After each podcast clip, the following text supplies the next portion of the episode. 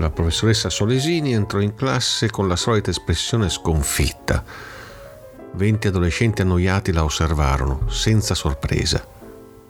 C'era come un'intesa profonda tra studente e insegnante. Lei ripeteva con ferrea esattezza sempre gli stessi movimenti, sempre lo stesso rituale. E loro con altrettanta regolare prevedibilità emettevano gli stessi grugniti, le stesse ormai stanche manifestazioni di giubilo o di dissenso.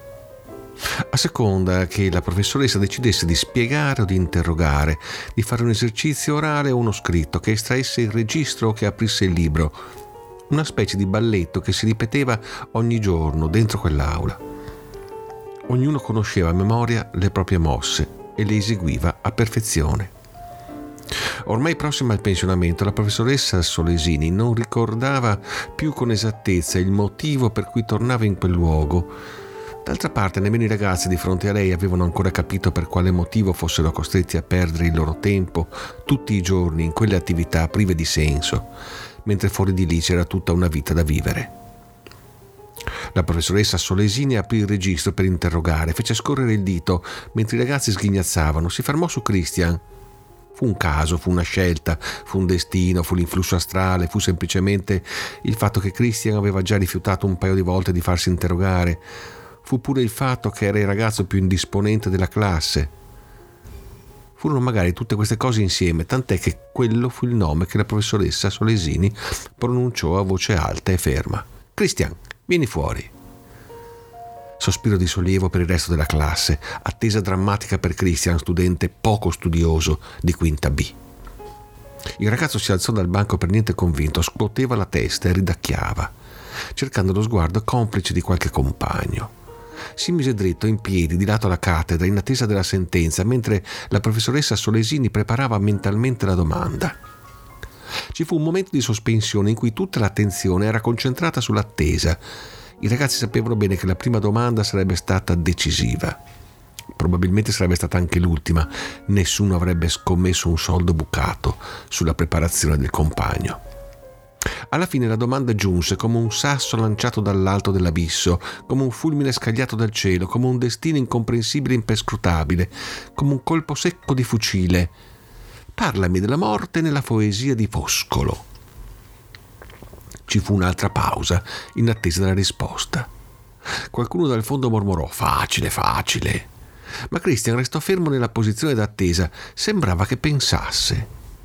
Poi lentamente, ma con una certa sicurezza, rispose «Morto, è morto di sicuro. Penso che sia sparato perché era pieno di debiti, aveva perso molto a poker». Christian si mostrò soddisfatto della risposta, nulla da aggiungere, rappresentava perfettamente tutta la sua preparazione. Ora la classe attendeva la reazione della professoressa, la quale però, diversamente dal solito, non esplose in una insopportabile ramanzina, non si lasciò trascinare dal consueto spirito educativo che le ispirava lunghe esortazioni alla classe, richiami alla responsabilità, all'impegno per il futuro, alla necessità di studiare per il proprio bene, per diventare cittadini consapevoli, per prepararsi alla vita. Gli studenti conoscevano ormai a memoria tutto il repertorio esortativo della professoressa Solesini. Erano avvezzi alle sue reprimende, se le aspettavano e le ascoltavano senza reazione, anzi con quel sottile e perverso piacere che si ha quando si capisce che in fondo in quel modo l'ora di lezione sarebbe scivolata via senza pericolo e senza fatica, senza rischiare di essere interrogati, senza dover seguire una lezione, prendere appunti, leggere una pagina del libro, tradurre un brano. Ma la professoressa Solesini dapprima sembrò soppesare la risposta, esaminarla come un complesso codice da decifrare, come un messaggio cifrato, un testo carico di allusioni, di sottintesi, una espressione simbolica su cui soffermare la propria attenzione. Poi sembrò aver dedotto il deducibile, compreso il comprensibile, spiegato l'inspiegabile, ma inaspettatamente stupì tutti e non cominciò la sua tirata, anzi, con somma pazienza prese fiato e chiese: «Ma non avete letto la circolare 1001?» I ragazzi si guardarono l'un l'altro stupiti, né la 1001 né la 1000, probabilmente erano sfuggite anche molte delle precedenti, la sovrabbondanza di comunicazioni ufficiali ormai era tale che esse entravano e uscivano nell'indifferenza più assoluta. ognuno dentro sé pensava: ma che c'entra ora la circolare 1001? Perché mai dovremmo averla letta? Non leggiamo mai le circolari e nessuno sembra preoccuparsene. E Christian, vuoi vedere che l'ha graziato? Sarebbe la prima volta. La 1001 avreste dovuto leggerla con attenzione, ribadì, mettendosi a frugare nella sua borsa.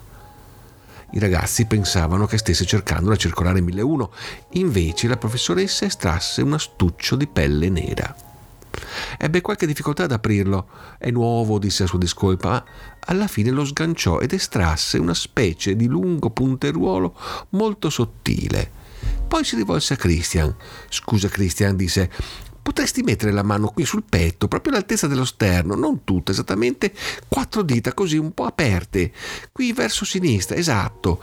Fidati, abbiamo fatto un corso di aggiornamento. Il ragazzo, colto di sorpresa dalla richiesta inusuale, non ebbe motivo per rifiutarsi, eseguì quel che gli veniva richiesto.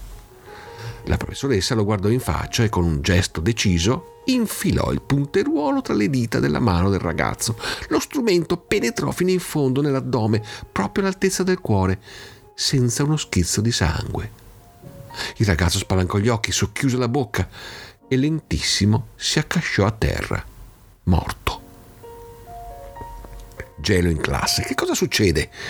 Eleonora, vai a chiamare il bidello, c'è da far pulizia. No, tranquilli, disse la professoressa Solesini, notando gli sguardi sgomenti degli studenti. È una cosa scientifica, studiata. Non ha sentito assolutamente nulla, è tutto previsto dalla circolare 1001.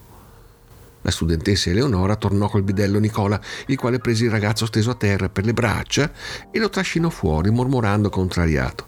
È il terzo stamattina.